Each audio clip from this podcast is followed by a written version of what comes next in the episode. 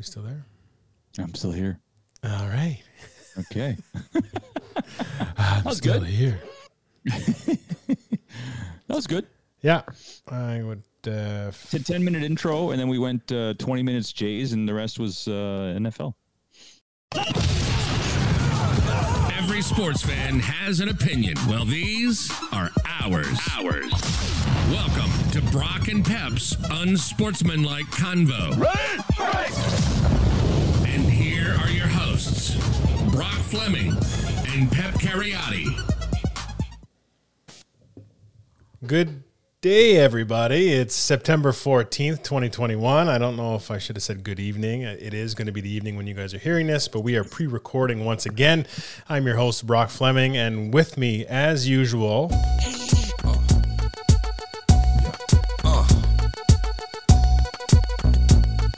Microphone checker, swinging sword lecture, closing down the sector, supreme neck protector. Better want him, kid. is my partner in crime, P. Diddy, over with his Blue Jay gear on. How you doing, P Dog?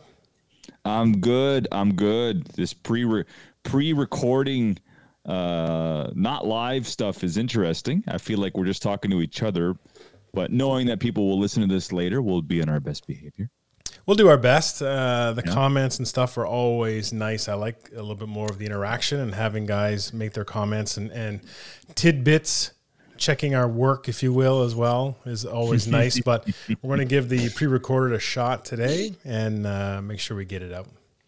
Nice.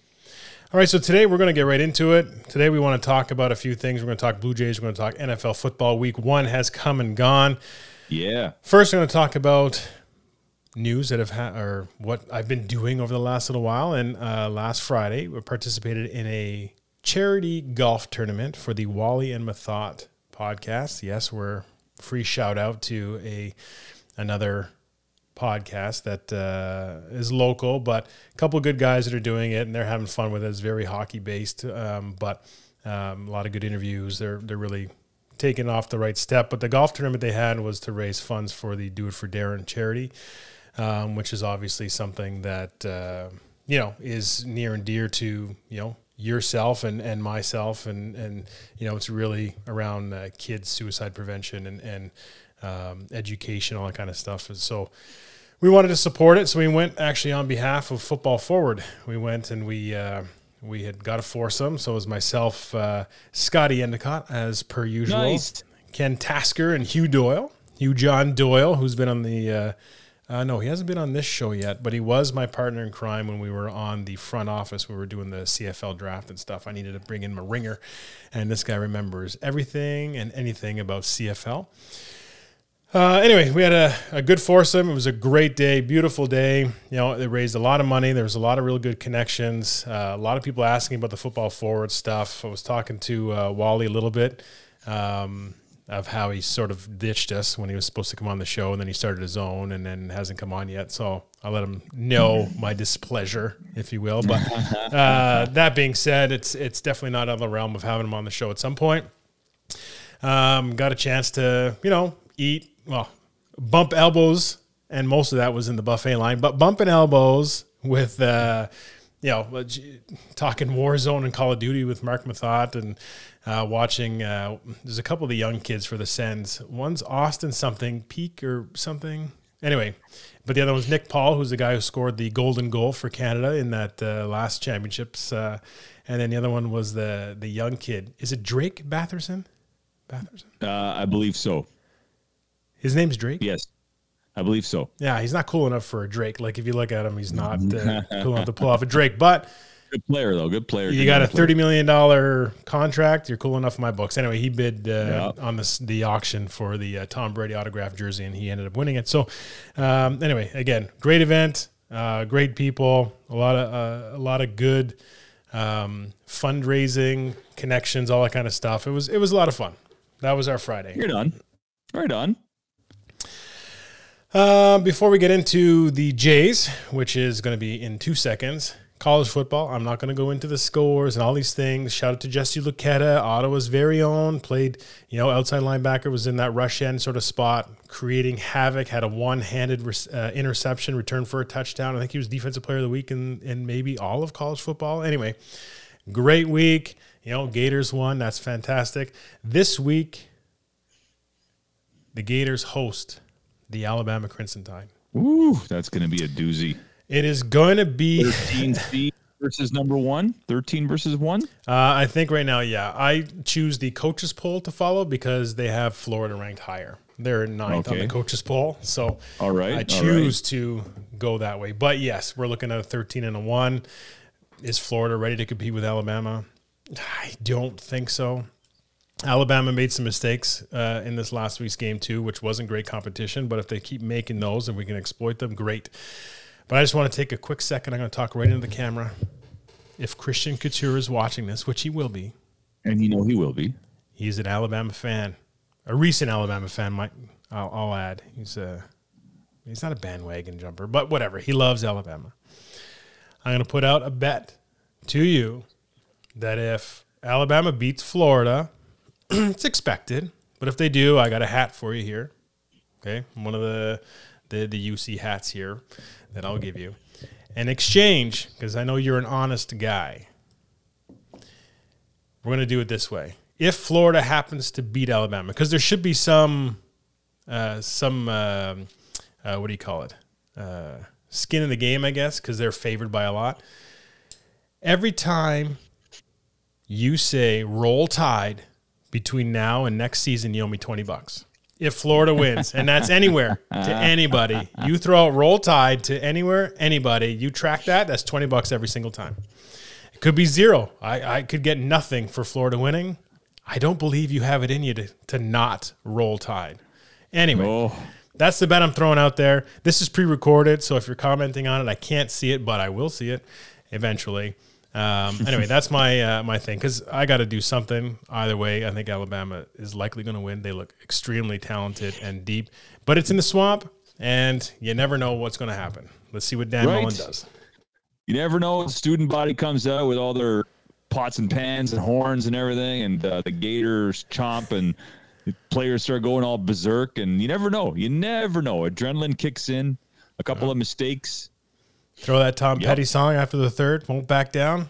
won't back down. It gets me. It gets me hyped up. You know, hey, Ah. just get the goosebumps and the players come out and you know the guys are raging 230 pounds of pure muscle coming out there with their tight shirts and everything. Took a- this took a, a- wow. This really got off off the tracks pretty Are they quick. wearing their? Uh, are they wearing the the 911 helmet? Did I see that on? They uh, did this last weekend. They did. Florida had one. Uh, a few, uh, a variety of teams had it. So the Gators had their normal cursive Gators on the helmet, but instead of it being orange, it was on a white helmet. Instead of it being Nice. orange, it was like, uh, you know, the, the blue flag. with the stars and the yeah the stripes on it. Very Um, cool. I have to go and Google. Apparently, Boston College had a real nice one too. So uh, Hmm. the story of that the, the red bandana, the guy with the red bandana that is Mm-hmm. always shared at this time of year. I guess he was a Boston College lacrosse, lacrosse player. And so Mm-hmm. I think the Boston College players, like the numbers were all done to, to look like a red bandana or something. Anyway, I Mm-hmm. heard that uh, today actually from uh, my trainer Pat Woodcock, and uh, Yeah. I got to see, uh, I got to Google that and find out where and uh, and what it looks like. But again, some real cool tributes uh, on a, on a day that uh, you know, not unless you weren't born yet it's something that really sticks with you. And there's a Netflix series too that's on right now that has uh, some 9/11 stuff, and it's, I mean, it's all about that that time, and it's just, it's goosebumpy when you go back and sort of, it's almost like reliving it. And I still remember being in my basement watching what I thought was Sports Center, then flip to this, and it was an accident. And then you almost watch it live. The second one go into the North Tower. And then I remember, you know, four or five hours later, I'm getting tape in Ottawa U for a practice going like, what are we doing? Why am I at practice right now? This is, there's so many, there's a bigger thing happening right now. I don't need to be here at practice. Anyway, Yeah, it's crazy day, and uh, there's a there's a. I mean, I don't know what more they can launch in terms of like footage of it. You know, you can go to YouTube and pretty much see anything, anytime. Uh, you know, there's a million and one documentaries of you know people that were in the building who survived, and yeah. it's uh, there's wild stuff. I mean, I'm not sure what more a documentary could provide unless it's like following the, the, the footsteps of one person. Like it's it's it's there's enough. It's enough. I've seen enough. I can't.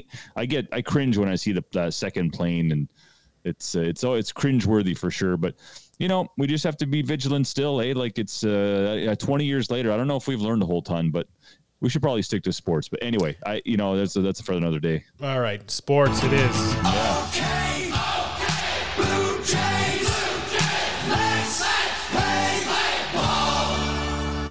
The Toronto Blue Jays are Mm. on a tear. They are 12 of the last They are. 13, I think.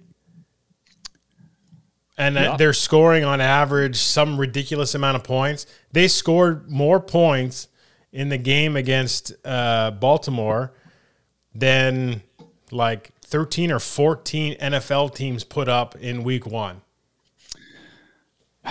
that manager really lit a fire under the Jays uh, in that first game when they lo- when the Jays lost six to three. Robbie Robbie Ray was on the mound, and some of those Baltimore Oriole guys were yelling on delay when he was about to throw a slider. And Ray's like, "Hey, listen, I throw this slider all year. Not, uh, you know, I don't see half the half the players swinging at it. There's something fishy going on."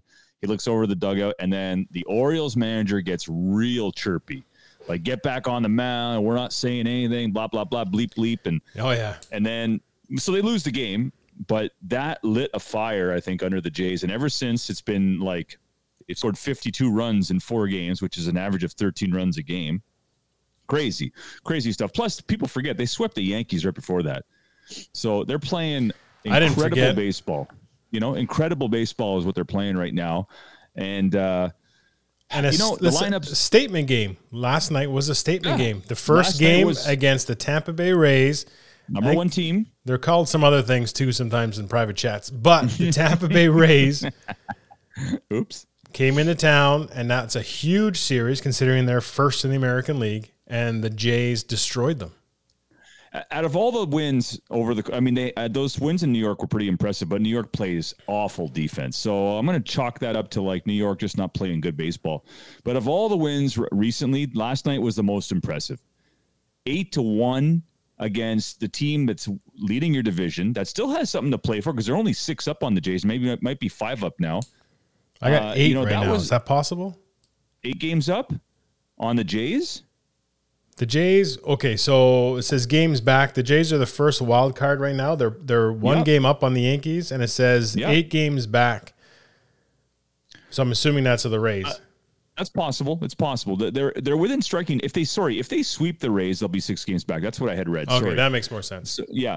So basically, uh, you know, they the Jays have leapfrogged. If we like two weeks ago, we were talking about how far back they were from everybody. They had to leapfrog Mar- the Mariners, the A's, uh, the Sox, and the Yanks, and now they've leapfrogged them all. And uh, where they're sitting right now, I think it's a testament to not only that well, they, their starting pitching has been really good, but it's it's the rest of the lineup because we know we know what they're going to get from Bo, and we know what they're going to get from Vladdy. Vladdy now leads the majors in home runs with 45. Semien has has got 39. He's he's fourth on the list of home uh, home runs in the league. Fourth. So we know what they're getting from the top four: Springer, Semien, Bo, and Guerrero. It's the rest of the lineup that is on fire. Gurriel, Hernandez, Grichuk has been hitting well. Danny Jansen's got the stick. And you know the unsung hero Brock has been this kid Braylik Ver- Breyvic Valera playing third. He's a switch hitter. He's had some gigantic hits the last couple of days.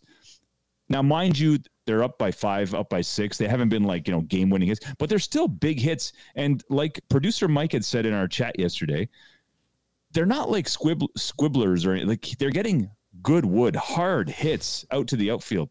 Good wood. Wah, wah. Yes. Wow. wow. I'm- uh, yeah. You know what I mean? Yeah. I, I, Hey. I really like that kid. You haven't said anything about Kirk. I thought Kirk has been hitting timely hits as well. For you know, again, I wasn't overly confident on him, but he's turned it up as well. Now, you know, he's not stealing any bases or whatever, but he's he's hitting when he needs to hit, and he was Well, responsible listen. for a couple of those wins, like clutch, clutch hitting. Yep. Before Vladdy hit that crazy home run last night, the one that's off, uh, like basically like it was a clothesline. It Unreal. was crazy how hard he, how hard he hit it. And if you uh, did you see Charlie Montoyo uh, the post game when he was trying to explain it? No, He was just like I've ne- he go he was you know he's you know he's a very jovial guy to begin with, but he's just like I've never seen a guy hit a 97 mile an hour fastball running into him and turn on it and hit it like that. He goes, I've never seen that in my entire life. It's that's an incredible feat. I've never seen it. And he's like, but that's Vladdy. Every time he comes to every day at the park, he does something I've never seen. So a really cool moment. Uh, but yeah, like I mean, Kirk hit prior to that home run. Kirk had hit two balls that were like 105, 107 miles per hour exit velocity. I mean, he he's getting good wood on the ball. I mean, short and compact, so it's no not surprising. But Danny Jansen has stepped up. I mean, they finally have some some stuff going on at the bottom of that lineup that's turning the lineup over and bringing the big boys up with guys on base. I mean, uh, uh, Gurriel has four grand slams this year. Did you know that? Four. Well, I did because I watched the game last night. Yeah, I mean that's out of nowhere, but that's you know that's what you get when you have such a deep lineup and you got guys on base and uh, they're figuring it out. Look, and if you throw, before you had this thing you were posing, you're saying which one would be out, giving the um, the moves we were trying to make and where the Jays were going, and it was a Gurriel versus Teoscar debate. I can't believe you're doing this to me. And you had uh, chosen Gurriel, and I thought Teoscar. And again, it seems like it's six and one, half a dozen the other because they're both playing very well. Teoscar goes five for five last night. I think is it he who has the highest uh, uh, average with runners on base, Yep, and Yeah. he's hitting 310 now. which is insane. Yeah, So he's getting the, he's learning how to hit. I mean, again, this isn't a clear cut answer. Are you still sticking with your Gurriel, you think? Or would you take Teoscar with it? If we had to move forward and say, you know what, we got to give one up in order to get a piece we're missing. Well, I, actually, the way Teoscar is playing with the way he's going op- opposite field, I mean, it'd be oh, man, that's impossible. That's an impossible question. We're gonna have to do something because uh, Ray is to command a ton of money. Semien's to command a ton of money. Something's got to give. Uh, I would go with Gurriel only because he's. Uh, I think he will have a longer career when it comes to like staying injury free. Teoscar's a little stiff and he's already dealt with some leg injuries uh, earlier on. It just seems a little tighter. I, I don't know. I, I would go with Gurriel now. Again, this look, I, I'm fickle. Like we're, like any fan, when your team's you know hovering around 500 and they're supposed to be super talented and they're not, they're underachieving. You get frustrated. You want to you want to pull the trigger. I'm glad they didn't. I'm glad I'm not the GM because they stuck with it. These guys came out of their slumps. Well, I wouldn't even call it slumps. They just I think they were underachieving overall, and they're now they're on a tear and they're eight, what 18 games over 500. So I'm happy that it, it's working out. There's still a lot of work to do. I hate the fact that even if they do make the playoffs as a wild card, they got to play a one in. I hate that. I just hate that. At least make it best of three. Yeah, exactly. There's You no know, reason for oh. it to be a one in. No.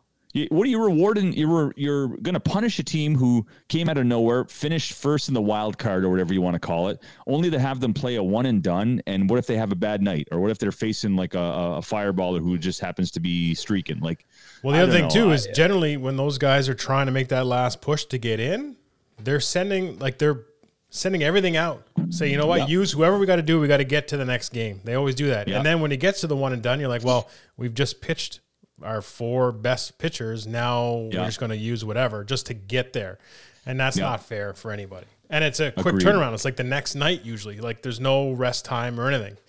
So if you're going to do one and done, then you kind of have your best versus best. You know, maybe, but otherwise, it makes no sense, especially in baseball, especially with the, uh, you know, the fact that your aces can't go every single game, Mm. your closers can't be at the top of their game every single game. Like it's just, Yep. it makes no sense from an actual sport philosophy to say Yeah. we're going to do a one and done. No sense. Yep. Yep. Agreed. And it's like it's, I don't know. I it, plus you're if if it's all about fans and you know drawing money and uh and whatnot, you're telling me you're not going to sell out two home games if you're if you're if the Jays are hosting or if I don't know uh, the Red Sox are hosting. Like I mean, you're going to get if you're if it's Boston, you could charge double and they're still going to fill up the, the stands. So you know, you talk about revenue and opportunity for more revenue. What's one extra game? They don't take days off anyway, so what's the difference? No, exactly. It would be Yeah. even more enticing to have a three game series or best of three Yeah. at least than it Totally. would be to. Anyway, Totally. So anyway, I'm excited about it. The Jays are starting pitching. They're going to end up, you know, if they do end up in a, in a playoff series, where they're going to have, you know, their top four is probably the best in the in the majors. Their top four I'll put them up against anybody. And you know, a good example of teams who just overspend on free agents and it doesn't work out. The, Dodgers definitely aren't because they're they're seem to be rolling all the time. But the San Diego Padres were supposed to be a team this year to be reckoned with, and they're sitting three or four games over 500. They spent a ton of money on Yu Darvish, and you know they they they brought in some big names, spent a, a boatload of cash, and uh, here they are, like on the outside looking in. Unlikely they'll make the playoffs.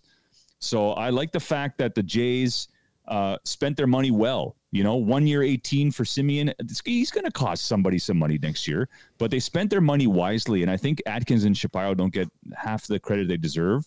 Um, they they've done well with this team. It's they're well constructed, and Bear, like uh, Berrios is is signed for next year. He's under team control. I mean, I mean, they're going to pay Ray. Ray's going to want to stay. He's got a relationship with Pete Walker. He's pitched his best baseball with Pete Walker with the Jays. He's going to stay unless Pete Walker takes a job somewhere else, which I highly doubt.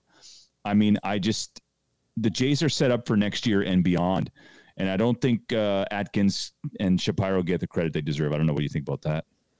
Yeah, no. I, what I would have liked to have seen, and I don't know if it's even something they do, but like when you take chances on guys like a Semien, you know, where you say it's a one year, you know, that's your limiting exposure. But could there not have been like a club option type thing for baseball to say, you know what, we're going to bring you in for the one and 18.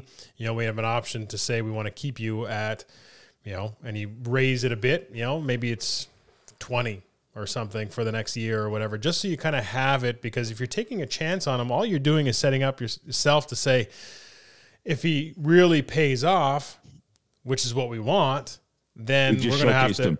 We just showcased him. We helped him get his career back, and then we're going to have to either shell out through the nose to keep him, or we're going to lose Hmm. him. And now he's this confident, you know, all star again. Got his uh, his groove back, and now he's Sure getting did. a ton of money somewhere else. Where you say, you know what? Yeah, here's the one.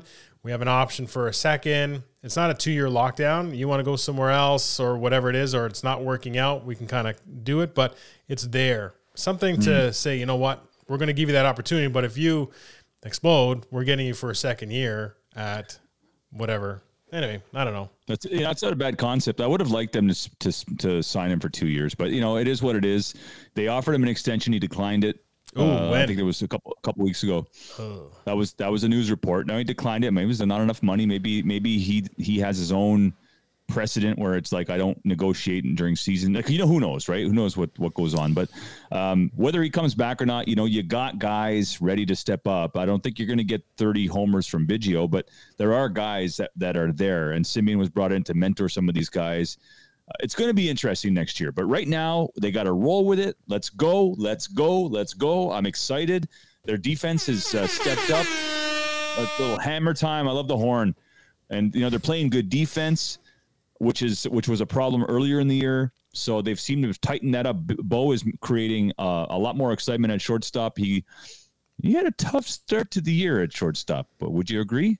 Yeah, I mean, but he came in with a lot of expectations, right? You have your first year and you sort of go off the way you did, you know, Yeah. really quality sort of glove and and you know, just people expect a lot. So when you come in, you want to live up to those expectations. Sometimes you're trying to do too much. You're trying to hurry the thing. You know, mm-hmm. I think it's just a it was a sign of his youth more than anything. And you know, now he's kind of settled into to the player that he really is. And I think this Yep. has been, you know, great. Obviously, a guy like Semien has been, you know, great for him.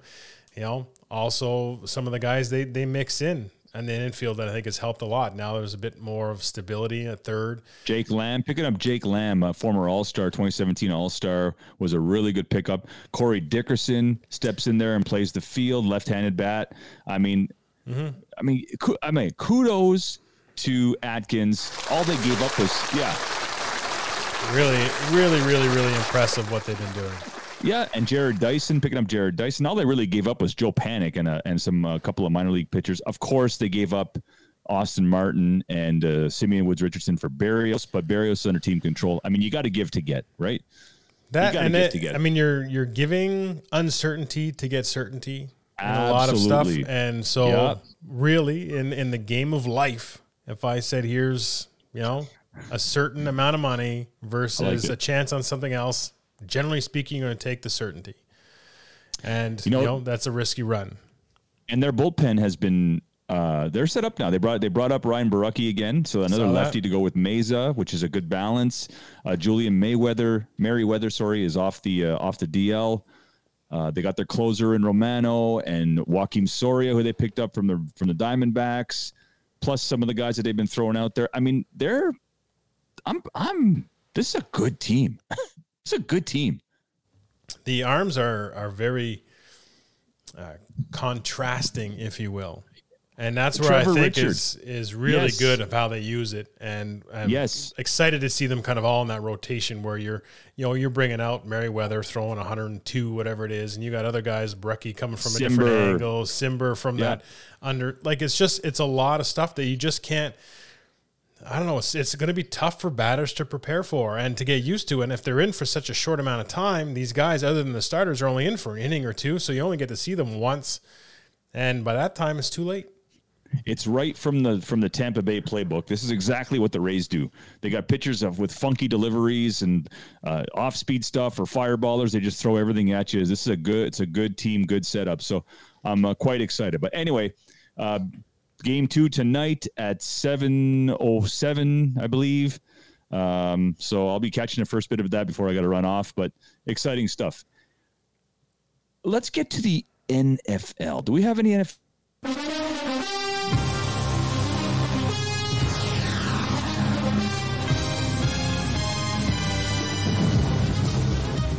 Bum, bum, bum. Love that song. I love seeing that your little picture in the background where you started saying, Do we have any? And then it comes on and you're like, Okay, okay I, I guess we do. yes, we do. uh, before we get into like w- w- week one was very actually quite interesting. There's some some pretty cool games. Uh, I've got a couple of hot takes, but I just want to talk about. We'll just start off with the Bills and Steelers, like because let's just get that out of the way. And um, the the Bills played good football. The Bills should have won that game. I think the Bills shot themselves in the foot with some a couple of questionable.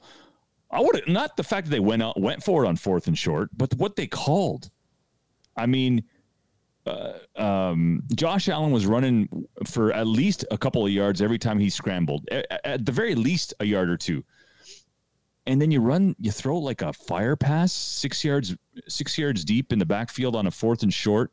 I mean, I get they're trying, they were trying for a big play. Cameron Sutton read it right from the beginning, and boom, momentum switches. It just Buffalo really shot themselves in the foot. I also think they're not as good at wide receiver as they think they are. Uh, you know, Stefon Diggs is was targeted. I think he had nine catches, but he was targeted like 16 times. Emmanuel Sanders is old. He if he's your number two, you got problems. I mean, he's been in the league for a long time. He's had some injury issues. He's not very big. He's about the size of Antonio Brown. So Gabe Davis is really your number two. Cole Beasley had some drops. He's had a, a weird offseason. And Brock, you and I talked about this, what, two weeks ago, three weeks ago, last time we were on air. And I said to you, if the Bills lose, the, lose the first game, Yep. go one and one, one and two, the, the first three games, all of a sudden, all that, all that momentum from 2020 right down the toilet. And guess what? They're on the road against Miami this week. That's an early big game. Yeah. I mean, we've talked about it. I'm, you know, so Josh Allen, you know, I said, look, I still haven't been sold on the kid. I, he's not going to have the year he had last year. That was my opinion. This is week one. That's it. I am completely understanding that I could be wrong. And hopefully I am wrong. Hopefully he has a great season. But week one, if there's any indication of where that's going, I mean, he's 30 for 51 attempts for 270 Wow. yards. That's Brian Daboll. What what are they doing on offense? Run the ball. They did not even attempt to run the ball. Not that the Steelers were giving them a lot to run on, but the Steelers were in their uh, base three two all That's game. it. There was Like, no. you- they were getting pressure without actually creating or mismatches or outnumbering the blocking scheme, and they were Nothing getting pressure. complex. So the Bills one out of ten. The Bills have never been a great straight running back run team, and when I say never, I mean since like Thurman Thomas Marshawn Lynch, maybe? whatever, maybe Marshawn Lynch for a bit. Um, but on a consistent basis, they've had some struggles what opens up lanes and the opportunity to run the ball with a little bit more ease is having a guy like Josh Allen at the helm who can move with his feet. in terms of either his runs, uh, his out of pocket. Uh, you know, you hand the ball off and you're whipping around the other side. Something that that brings a bit of attention from a linebacker's uh, point of view away. Um, you know, they they have to account for you, and I don't think he did that. He ran nine times for 44 yards. His longest was 11 yards. That's not good enough in a Josh Allen offense. And like you said, his receiving corps is not good enough. It's not a Tom Brady really dropping aren't. back and saying, I got five guys to choose from, or Nope. Kansas City, or even the Browns, or uh, even uh, what Stafford has in LA. You know what I mean? Like he just doesn't have that plethora of weapons to throw to. So he can't do that. He's got to account for more of the offense. And I think, I mean, that's what they're paying you for. So Yep. the offensive coordinator has to start using Josh Allen for the attributes that he brings, and that is his lower body as much as anything else. So they got to start to incorporate him a lot more because it really wasn't a good offensive performance by the Bills. Yeah, but scheme wise, it certainly wasn't. And I'm a Steelers fan, so I was happy to see that. But I didn't think Buffalo came out there and put their best foot forward. Uh, I also think on the flip side, you got to give Pittsburgh some credit. I mean, they came out and you know uh, showcased every single change that they made, uh, every single personnel change that they made, stepped up. Melvin Ingram is going to have a huge season. He's fit. I mean, he, this guy had, had no less than eight sacks for nine consecutive years. No less than. That means he had double digit sacks for a few of those years with with uh, at the time San Diego, and um, he's fit. He's healthy, and he he was. I mean, he was on the field probably more than Alex Highsmith was. So between him and TJ Watt, who people were saying, you know, and, and yourself, and I don't I don't necessarily disagree with you, but you know, you said he was overpaid. Well, you know what? I think everybody who makes 100 million for 4 years is overpaid, but he, you know, he is a defensive uh, he's chaos, he's a wrecking ball. You know, two, two sacks, sacks one's a and a strip forced sack fumble. Yeah. Uh, forced but there was so much more that he did right? Like he they played a middle linebacker a little bit so he was rushing from the middle he was dropping back. I mean he does it all. He's put on about 20 pounds of muscle and he came out this week and said you know what? I, I took less money because this is this organization means a lot to me blah blah blah. But he goes out and he proves it and he doesn't say a lot you know he does his little dance when he makes a sack but for the most part he just goes out and does his job and then, you know, the Cam Haywards, and they picked up Joe Schobert, who stepped up. That offensive line with Trai Turner it was exceptional. I mean, Big Ben had really didn't have a lot of pressure on him. Again, that's a scheme thing sometimes, but I didn't I didn't see a ton of pressure on Big Ben. I I, I, I like Pittsburgh. Their offense is weak. Hmm. Th- Their offense is quite weak. I think their wide receivers are well overrated. Diontae Johnson is not Antonio Brown. Uh, Claypool gets his in, gets in his own head. He's going to cost us some big penalties, I think, over the course of the year. He gets too rowdy, and he, I mean, I, I'm not a I'm not a fan of his attitude. I'm a fan of his talent, but uh, he needs to just tone it down here. And I think Tomlin needs to step up and say, "Hey, listen, young man." Okay, if you make a, a 10 yard outplay, that don't there's no need to, you know, rub it in the cornerback's face. Get back to the huddle. So, uh, you know, there's going to be some issues, growing pains, if you will. But the defense, if you took the defense in fantasy, like you said you did, I, I mean, Pittsburgh's defense, that secondary, James Pierre and Cam Sutton and uh, uh, Justin Layne and all these guys stepping up. Minkah Fitzpatrick was all over the place. It, it- that AFC North, Brock, is going to be hell. It actually looks like quite the division after week one, given that the Bengals had beat the Vikings and uh, the Browns, what they look like, even though they lost to KC. Browns look good. Pretty good. Yeah. And, you know, the Ravens, we'll see what the Ravens end up. The Ravens are just decimated by injuries. It's, uh. It's a good team. but uh, yeah, I mean, it's still the product they put on the field last night was an exciting one. Uh, Yeah. Let's not forget Joe Haden with Pittsburgh. There's a Florida connection there. If you don't have a Florida connection, I'm not taking you, but he's in there. He's in there for sure. They, um, I, I did want to talk a little bit about that. I had three games highlighted. The other one was the Chiefs and, and Browns, and you know the Browns went into halftime with a lot of momentum, and the Chiefs just came out and uh, did what the Chiefs do, which is throw the ball over the field and and make a couple of big splash plays on defense because their defense isn't isn't that good. They got Chris Jones on the line, and the rest of their team, the linebacking corps is uh, not strong. They didn't have Tyrann Mathieu out there. I, I, I, the Chiefs are vulnerable on the defensive end, but the Browns look good, man. And Odell Beckham didn't play. I thought that they were better. They're better balanced without him. Yeah, we talked about that just from an attitude standpoint, a morale standpoint, a locker room Yeah. standpoint. I think that you know, unless he's made some big strides personally and mm-hmm. attitude wise in the offseason, I just don't think he brings enough to the table to disrupt what Cleveland's been working towards. That being said, maybe he has bought it. Maybe those conversations have, have been had. Maybe he does have the realization that, look, that's a good team without me. They don't need me anymore. I need them more than they need me. Yep. So it's time for me to buy in and I can be part of this great thing. In which case, yeah, I mean, and Joku was their leading rece- their leading receiver yards wise. Landry had five targets, but I mean, you go down the line and it's you know a couple running backs. You know, Schwartz is a new guy. Hooper is another tight end. Like, there's a spot for OBJ to make a splash with this team if he comes in with the right mindset. Yep, and I, the big question with him is if he's healthy. I mean, it's still still that same lingering knee issue. I mean, that's it's- we're going on a calendar year now, so we'll see what happens with OBJ. But you know, I thought the Browns came out and made a statement in the first couple of drives, and they went up early. When, like I said, they were up at halftime, and uh, it's a good little team, and they do football the right way. They play football the way I'd love my Steelers to play football, which is line up. You got Austin Hooper and you got Njoku. You line up with that phenomenal offensive line they have. They pull their guards, they get movement, and then they got the right runners, you know, with Chubb and, and Kareem Hunt. Just it's a good football team. Um, that that played a really good football team. And Cleveland's gonna be a problem. Look, how do you contain or minimize Tyreek Hill? He went for 197 on 11 catches. It seems like every time Mahomes had any sort of issues, he's throwing the ball up into these spots, and and Hill's just there. Like, how do you how do you stop this kid? You can't you can't double team him because he's too small. Like he'll he'll run by you. So uh, you know I, I don't know how you I don't know how you do. it. He's a small target, so it's not like Mahomes is throwing to Gronk Gronkowski. There's there's I think the we, we have to share the uh, share the wealth when it comes to accolades.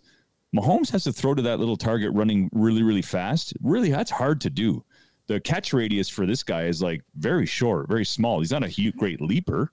So I mean, I I give Mahomes as much credit as I give Hill when it comes to f- finding him on the field. But the guy's a scat. The guy's a little ju- jitterbug. Like he's, he's incredible. Like, yeah, Incredible. his catch radius isn't as big as Gronk and stuff. But the thing is, Mahomes is not throwing at Tyreek Hill. He's throwing at that open spot in the middle of the defense, and he's putting in there. And this kid is fast enough to get over there and be there before the ball hits the ground. Yeah. So it's not even getting in a lot of tight holes. It's literally just throwing to a spot and he him out racing anybody to get there. And that's what's the impressive part. And I just don't know, like you said, it's you can't double team from a straight man. You need to mm-hmm. have, you know, levels to sort of be watching him. And then once Mahomes is out of the pocket, that's all out the window. And and then you throw in the fact that Andy Reid schemes so well, right? They they they scheme their opponents so well. They they study, and you, when you've got a guy like Kelce and Hardman and all these other guys in, in the backfield, and they flood the zone, and that opens up the one side of the field for like I mean they just they just know what they're doing. It's I mean we watch it on TV, it looks effortless. We just think they're playing pitch and catch. They're not. They're not. These this is all design stuff. They know exactly what they're doing. They know exactly what they're going to get. And uh, you know when when it when Mahomes does have to improvise, he's really impressive. He's able to do it. But for the most part, well, we see Tyreek Hill get open in a, in a on a post route or a corner, and he looks like how did he get there? I mean, it's all by design. I mean, they got guys running specific routes to clear out for him. I mean, it's incredible stuff. It's incredible stuff. He's he's uh, an absolute joy to watch. He's so fun to watch. I like watching the Chiefs. I'm, they're fun to watch. They are fun to watch. I'm not a big Tyreek Hill fan, just like as a person. The person wasn't he in trouble a couple years ago or year Yeah, ago? there's- Didn't himself in some hot water. assault of some sort, and whatever. Plus, Okay. I have a again six degrees of separation. There's a couple degrees. One of the guys I went to Colgate with, who's a uh, a lawyer, but also a representative of a bunch of football players and sort of an agency that does it. He they used to represent him for a while, and uh, he doesn't speak very highly of him whatsoever. Um, Nice. and so I'll take his uh, character assessment uh, above anybody else's at this point. Sure. Um, anyway, so uh, yeah, great player. Uh, just let's see what he is off the ice, off the field. What? Uh, so you had a third game you wanted to yeah, about? I had so I, I had those three. I had Buffalo and uh, obviously Buffalo and Pittsburgh. Then I had the Browns and Chiefs, and I had the Cardinals Titans as my third game to sort of highlight. And you know, I think the final score was 38-13 for Arizona. I think I think this was a style matchup that didn't bode well for Tennessee. I think you know um, Tennessee's defense is not very strong. It was their it was their Achilles heel last year. Uh, I think they couldn't get any pressure on the quarterback. And their secondary, which is decent, just was was under too much pressure all the time. And uh, but I mean, Arizona was impressive, you know. And Chandler Jones had five sacks. T- uh, J.J. Watt was on the other side of him. Yeah, man. I mean, uh, Tyler Lewan stepped up, and you know he was he took his full. bl- his comment that he made again is another reason why I love this guy Mm-hmm, um, because he doesn't throw up excuses. He doesn't throw up anything. Like you said, Chandler Jones had five sacks. You know, Mm-hmm. I don't know if they all came against uh, Lewan, but he wrote that he got his ass kicked, kicked. Yeah. today. No way around that. I let the team and the fans down. Thank you, Chandler Jones, for exposing me. It'll only force me Mm-hmm. to get better. That's the kind of competitor that I want on my Mm-hmm. offensive line. You know, this guy just came back from. This is his first game back from being a year uh, a, a year ending injury last year, Mm. season ending injury. So the fact that he comes back and he's you know going against one of the best in the game, you know, is uh, one a testament to his his treatment and everything that he's back out there. But you know, there's a lot of rust, and that he's admitting that, and he's going to be you know working to come back. Anyway, I I wore this because I, again it was. Yeah, he got beat for five tack for five sacks. It is what it is, you know. But the way he approaches it and understands it, and is going to treat it as a learning, um, a learning tool and something to maybe fire him up moving forward. That's the kind of way that you need to approach things. Yep. Yep, and, I, like I say, you know that was uh, for him. I don't know, like you know, Arizona plays a different style of defense, and it just the the matchup, the style didn't work. It's, that's not a, that's not a great matchup for Tennessee. And I think again, for the most part, I'll say this as a general statement. I think Week One is not indicative of some of these teams. Like we're not. We'll get into the Packers and Saints in a minute, but like. You know, yeah, it was gross, but we're not going to see that every week from Green Green Bay. That's just some styles, some matchups just don't work well for teams, and I think that's one of them. I do think Tennessee, though, I'm not a big fan of Mike Vrabel coming out. I know I saw the Julio Jones penalty where he, you know, he caused the team. It was a big penalty. I mean, he's he's brand new on your team. Don't call him out in the media after week one and and embarrass the guy. He's, you know, this is this guy's got an ego. He's he's like I think second all time in Atlanta history in catches. Like you don't call him out like that. He's just trying to make a statement. He's trying to get himself amped up. He's new on your team. You, you don't do that. And I know you're frustrated because you're losing and all that stuff, but you get, really got to like uh, that stuff. That's the kind of stuff that's not going to bode well for a guy like Julio Julio Jones to come out and play hard for you when you embarrass him in the media. So And that's weird coming from Vrabel, who's sort of like generally a man's man too, right? So Yeah. if you got something to say to Julio, you go and say it to Julio. You don't need to say it through the media. yeah, And I think yeah, he should understand that, and he would probably like to be treated that same way. for sure. Well, you right now you got a team that's got a, a you got a pedestrian quarterback who is a good good game manager. I like I like Tannehill. You got an offense that was predicated on run first, run first, run first. And now you've got Julio Jones to take some of those carries away from uh, from Derrick Henry potentially. I don't think Henry's going to be a, make a big fuss of it. But like you just, yeah, I don't know. I, I don't know how I don't know how those pieces fit. It's going to be interesting in Tennessee because there was one team I thought that was going to run away with that division, and now I'm not. Well, i'm still think they Again, it's week one. I think Yeah, this it's is week one. sometimes these wake up calls is what they need. And from a guy like Lewan, who's a leader on the team, you know, Julio getting called out, all that kind of stuff. These guys are, you know, perennial Pro Bowlers for a reason. They're not going to pack it up and say we're not ready to go. They're going to make some changes, and I think that Yep. you know they'll be fine. Hundred percent. Um, I'm going to fire through a couple of games here because there's really not a lot to talk about. Uh, the Chargers beat the the Washington Football Team 2016. Uh, Fitzpatrick's out for eight to ten weeks, potentially for the season. A subluxated hip. That's really painful. Uh, it's Tyler Taylor Tyler Heineke Heineke Heineken Taylor Heineke. Hannah, Hannah, not going to have a job Uh, soon. Hannah, yeah, you're done. You're done. so that's going to be a t- that's to be a tough tough sledding for a Washington football team that played in a stadium that had their um, like a, a waste pipe blow up uh, and a leak on some of the fans. So great job, Washington, Dan Snyder. Um, Seattle beat the Colts 28-16. Seattle again that to call them a sleeper is just stupid, but they are. No one's talking about them, and they are going to be in the mix when this is all said and done. And uh, you know, the Colts just uh, I don't think they have the quarterback play. I really think they've taken a step back with Carson Wentz. Yep. Uh, whatever. I agree. I'm just looking at the injuries here to see, like, it doesn't say if Fitzpatrick is out for the whole year or not. Um, but They're there's still waiting to see, but they said eight weeks. So there are some big injuries this week. uh, Raheem Mostert out for the year. Raheem Mostert out for the year. Uh, Yeah. Dre Greenlaw, uh, Greenlaw was out with the groin. Jerry Jeudy was carted off the field with a high ankle sprain. Yeah. He's out six to eight weeks. Yeah, Um, uh, well, that cornerback for the the Lions. I don't know if you saw that meme or whatever, where he was getting like yelled at by his coach. Yelled at, yeah, and then he ends up uh, uh, hurting his I think his ACL or Achilles thing, and he's out for the season Yeah. now. Yeah, Um, uh, the Chargers. I mean, you lose Brian Bulaga to a back. He exited, and didn't come back. That's you know a very big key for your offensive line right there. for sure. Um, you know, Jason Peters, same for the Bears. He went out with a quad. Anyway, it's just, yeah, I, Yeah, I don't know if it's that weird year or whatever it happens to be, but uh, we saw a lot in the CFL well, half too. the Ravens, half the Ravens are. well, this is yeah, know, this is injuries Peters, after Marcus week Peters. one, but Yeah, they lost it all in camp. How many backs did Crazy. they lose? All their back, all of them. Yeah. Justice Hill and uh, and Gus J.K. Gus Dobbins Edwards, and Gus Edwards. Dobbins, all out for the year. You know, I, you know, it's it's going to be very interesting. But a, a game that I watched a little bit of was the Vikings and Bengals, and you know, it was 27-24 overtime game. Uh, the Bengals are definitely improved. I, they, I, I did see some of the some of the uh, cracks in their offensive armor when it comes to their line. Their their O line is definitely not the strongest suit, but they did just enough. I'm surprised the Vikings. I mean, again, it's a it's a it's week one. It's a road game.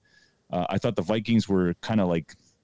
I'm not sure if they tuned out Mike Zimmer. I, I don't know if Mike Zimmer's the guy. I, I really like Mike Zimmer as a coach, but I think I think his uh, his approach has grown thin in Minnesota. I, I'm not sure. I, there- there's too much talent there for them to be, you know, not make the playoffs this year and to come out sort of flat like they did today, uh, yesterday. So, or sorry, Sunday. 49ers and Lions. That was a good game. Um, you know, the, the Li- 49ers were up, I think it was 41 28 with like four minutes or five minutes to go. And the Lions came back and, uh, you know, uh, at least made it a game. yeah, Uh, it was 41 33. They had the ball, you know, first and goal, first and 10 at the 20 with like 30 seconds left. So they made it a game. Uh, you know, you can't give up 41 points and expect to win. Not a whole lot left to talk about that game unless you got anything you want to add to that game. I didn't think uh, either team was super impressive considering the amount of points they scored. No, I mean it's nice to see you know Goff doing fairly well with Detroit. You know, he went up for three thirty eight.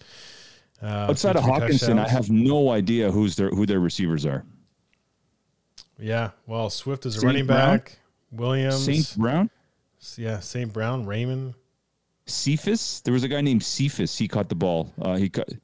You see him? Is he there on your list? He Cephus. is three for twelve. C E P H U S. I've never heard of any of these guys. No, like uh, So who's St. Brown? What's his first name?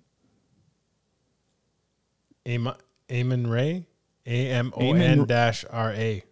Amon-Ra, Saint Brown. Amon-Ra St. Brown is. I, I mean, again, I've, I've heard of none of these guys, and I'm I'm one of these personnel junkies. I love to. I love, you know, knowing who's playing on whose team, and never heard of any of these guys. Well, Cephus. he's a wide receiver Amon wearing Ray. seventy two. So Fascinating. yeah, Very interesting. Hockenson's going to be a stud, though. You know, Hockenson's going to be if you have Hockenson in your in your draft, fantasy draft, uh, he's going to be uh, he's going to get up some points there for you. But Iowa puts Uh, out some good tight ends. Eagles Falcons. Did you expect the Eagles to come into to Atlanta and and beat them as handily as they did? No, not whatsoever. Uh, I love. is it the what Eagles, looking good, or is the Falcons being that bad? I, I'm going to tilt it towards the Eagles looking good. You know, Dallas Goedert and uh, and Ertz are healthy, and I thought they're both on the field a lot at the same time, which I thought was really cool. I, you know, I love the two tight end set myself. Um, you know, uh, Jalen Hurts, two sixty four, three TDs, something like that. You know, he had his own. TDs, yeah. Rush seven 60 times for yards 62 rushing. yards. I mean, he was nice. DeVonta Philly- Smith, Heisman Trophy Yeah. winner, six for 71 and a touchdown. Like, you know, he's undersized, he's too skinny, he's whatever. He's making plays. He's making plays. Uh, I don't like what I saw in Atlanta, and I, f- I think it's going to be a long year. I think they're going to win two games, three games tops. That is not a good team in Atlanta. It's not a good vibe in Atlanta. I mean, I, I've, every time I watch a game in Atlanta in that dome, the lighting is dim and uh, uh, there's no vibe in that place, man. And it's a shame because college football plays in that dome often. And I think, well, Georgia? the SEC championship game is there. Uh, Georgia played Clemson there. I think that's where the game was. Uh, and I think Alabama had a game against Miami there as well. The first game of the season, I think it was there. Like some big college football there, and the atmosphere seems fine. But It's a big dome. It's a nice dome. Like it's beautiful. It's just Yeah. when Atlanta's there, it just doesn't seem like there's any kind of interest at all. And may- maybe it's just because they suck. It's very possible. Well, but the Matt Ryan effect, I think, is starting to run its course. He's got to get out of there. But from a lighting, out of there. a lighting from a dome. If uh, what I was really liked was the um, uh, the the Rams, the the Rams game. oh wow, Well, like yeah. just the lighting in the whole stadium just Yeah. seemed really nice.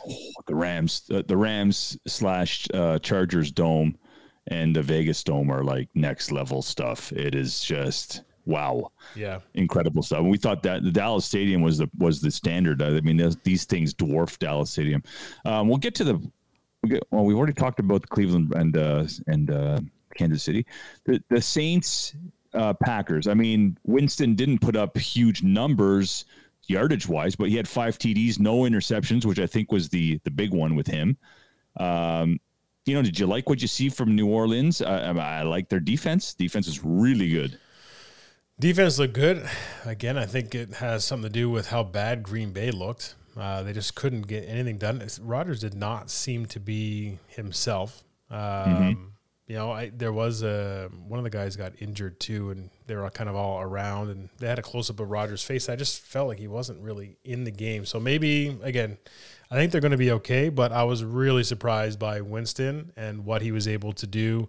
Um, I was actually happy to see that he was able to take that starting position. It wasn't going to be Taysom Hill in there the whole time. Taysom was only in there for a play, I think, which was great.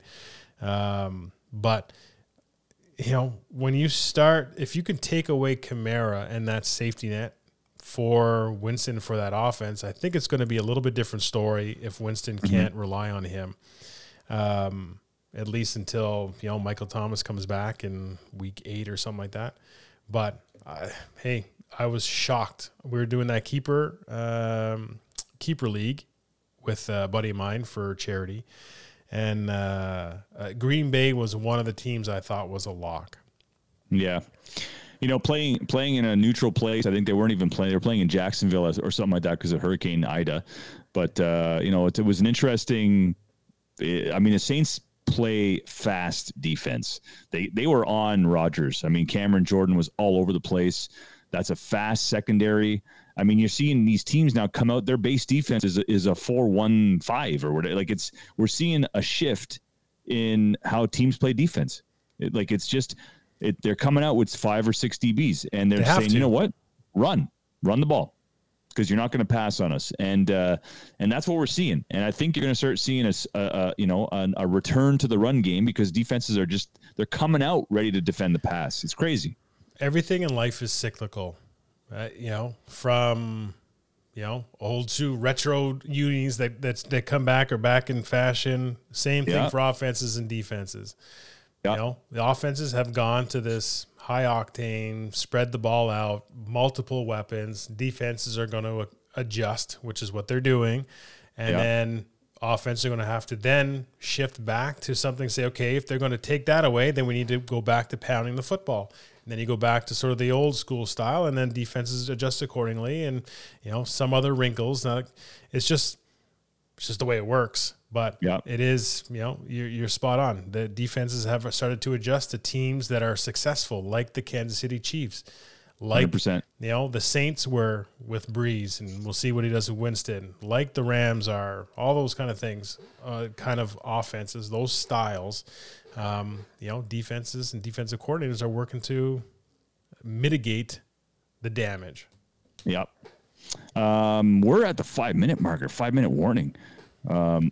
Let's, uh, let's get rolling. Broncos Giants. Uh, Broncos look good. Teddy Bridgewater, my man, really happy for him. I loved hearing uh, Eli and Peyton on uh, on Monday Night Football together. They were awesome. I don't know what you thought about that. Yeah, they added Charles Barkley to it at one point. I thought it was fun. Yeah, it was great. And Ray Lewis popped in. Uh, Dolphins big win on the road against New England, and now they host the Bills. Host. I mean, they host. they the host Bills. the Bills. Uh, on that giant Broncos game, before you flip over, Saquon Barkley was nowhere to be found. That's going to be an issue for them if they can't get him going. Giants are just And uh, Jeff Bezos wants to buy the Broncos. Well, they're on the market next year, 2022. They're going to be on the market. So I Here's the thing: yeah, if- Jeff Bezos wants to buy the Broncos, Jeff Bezos will buy the Broncos. Jeff Bezos will do whatever he wants. The guy has more money than like all of us combined. And, uh, it's crazy. Um, again, uh, the Dolphins, Patriots, huge win for the Dolphins on the road. I thought that was just huge. It's just a statement win, 17 16. Uh, Mac Jones did not look great. Dolphins host the Bills this week. Huge game, no? Huge game. I know it's only week two, but it's it's a big game. That's a It's that's a statement. Yeah. Yeah. Yeah, yeah. They can go 2 and 0 and send the Bills down to 0 and 2. Crazy. Bears, Rams. Jesus, Bears are awful. First They play are. of the game, they get they you know great punt return or kick return, and they get down to the goal line, and Dalton throws an interception. And I knew right there, I'm like, this is just not going to be a good team. Uh, Rams look good. What do you think of the Rams? Stafford looks like he's in a, a good spot. I think he's going to Yeah, show I- us exactly what he's capable of. Goes for 321, three touchdowns. He's got some weapons. He's got some weapons. He's got great arm strength. He's, uh, I think he's found his spot. and stability. The Rams are a good organization, good coach. I think he's going to be all right. And the last game of the week was last night. Uh, the Raiders came out of nowhere after going down 14 zip, and you know on Facebook, Troy St. Louis Oh. posted, you know, I, I can't believe I'm a I'm a I'm a bleeping Raiders fan, and uh, why am I a Raiders fan? And other people chirping in, and all of a sudden, you know, they start coming back and chipping away, and uh, you know they won 33-27 in overtime, and good win for them. I'm not sold on them, but a good win for them. Yeah, huge win. And I, uh, I'm happy they won because of all the Raiders fans jumping ship in the middle of the game. Oh, it was hilarious. It's like they cursed him. It's Okay. hilarious. And Let's so go to week done with- two real quick. Okay. Week two, shoot. give me your lock of week two. So from a, uh, what do I call it?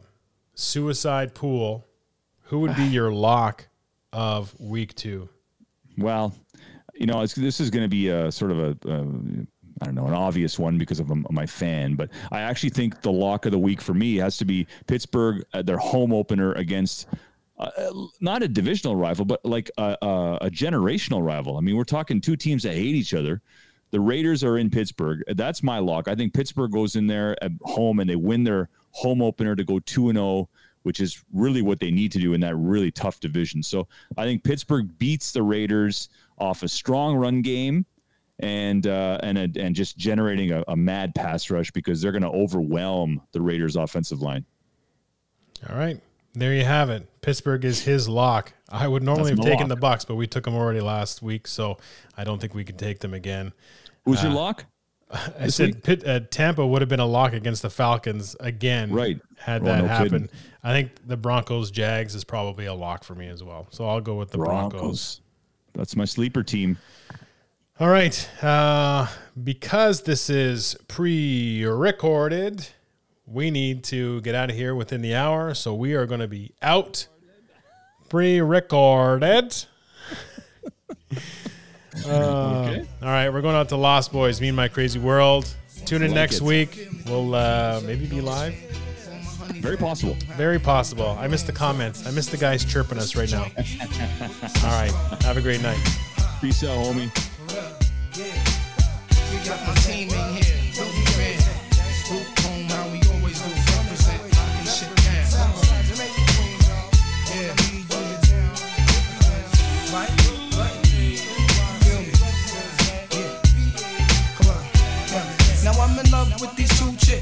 I don't know which one to pick. My feelings for them both are getting thick. Now am I wrong? Cause I don't wanna lose none of them. Am I confused? Cause I don't wanna choose one of them. It's no doubt I think about my honeys every day. That's no question, show my honeys love in every way. Possible, I once took my shorty to the hospital. She cut her hand in glass, plus I love that ass. Short and sexy, lips always wet, see. I go downtown cause it's fresh, plus she lets me rub it the right way, like Johnny Gill would say. I'm glad you feel that way. Sometimes we just chillin' late. In the sack of rubber back when we're resting. It was love at first sight, my confession. She know who she is, can't say her name, cause if I do, I won't be true to my game. Well, up, I can't escape this life that I'm living. I'm in the mix, I'm in love with two women. That's where the moms, I got two honeys on my arms, and I know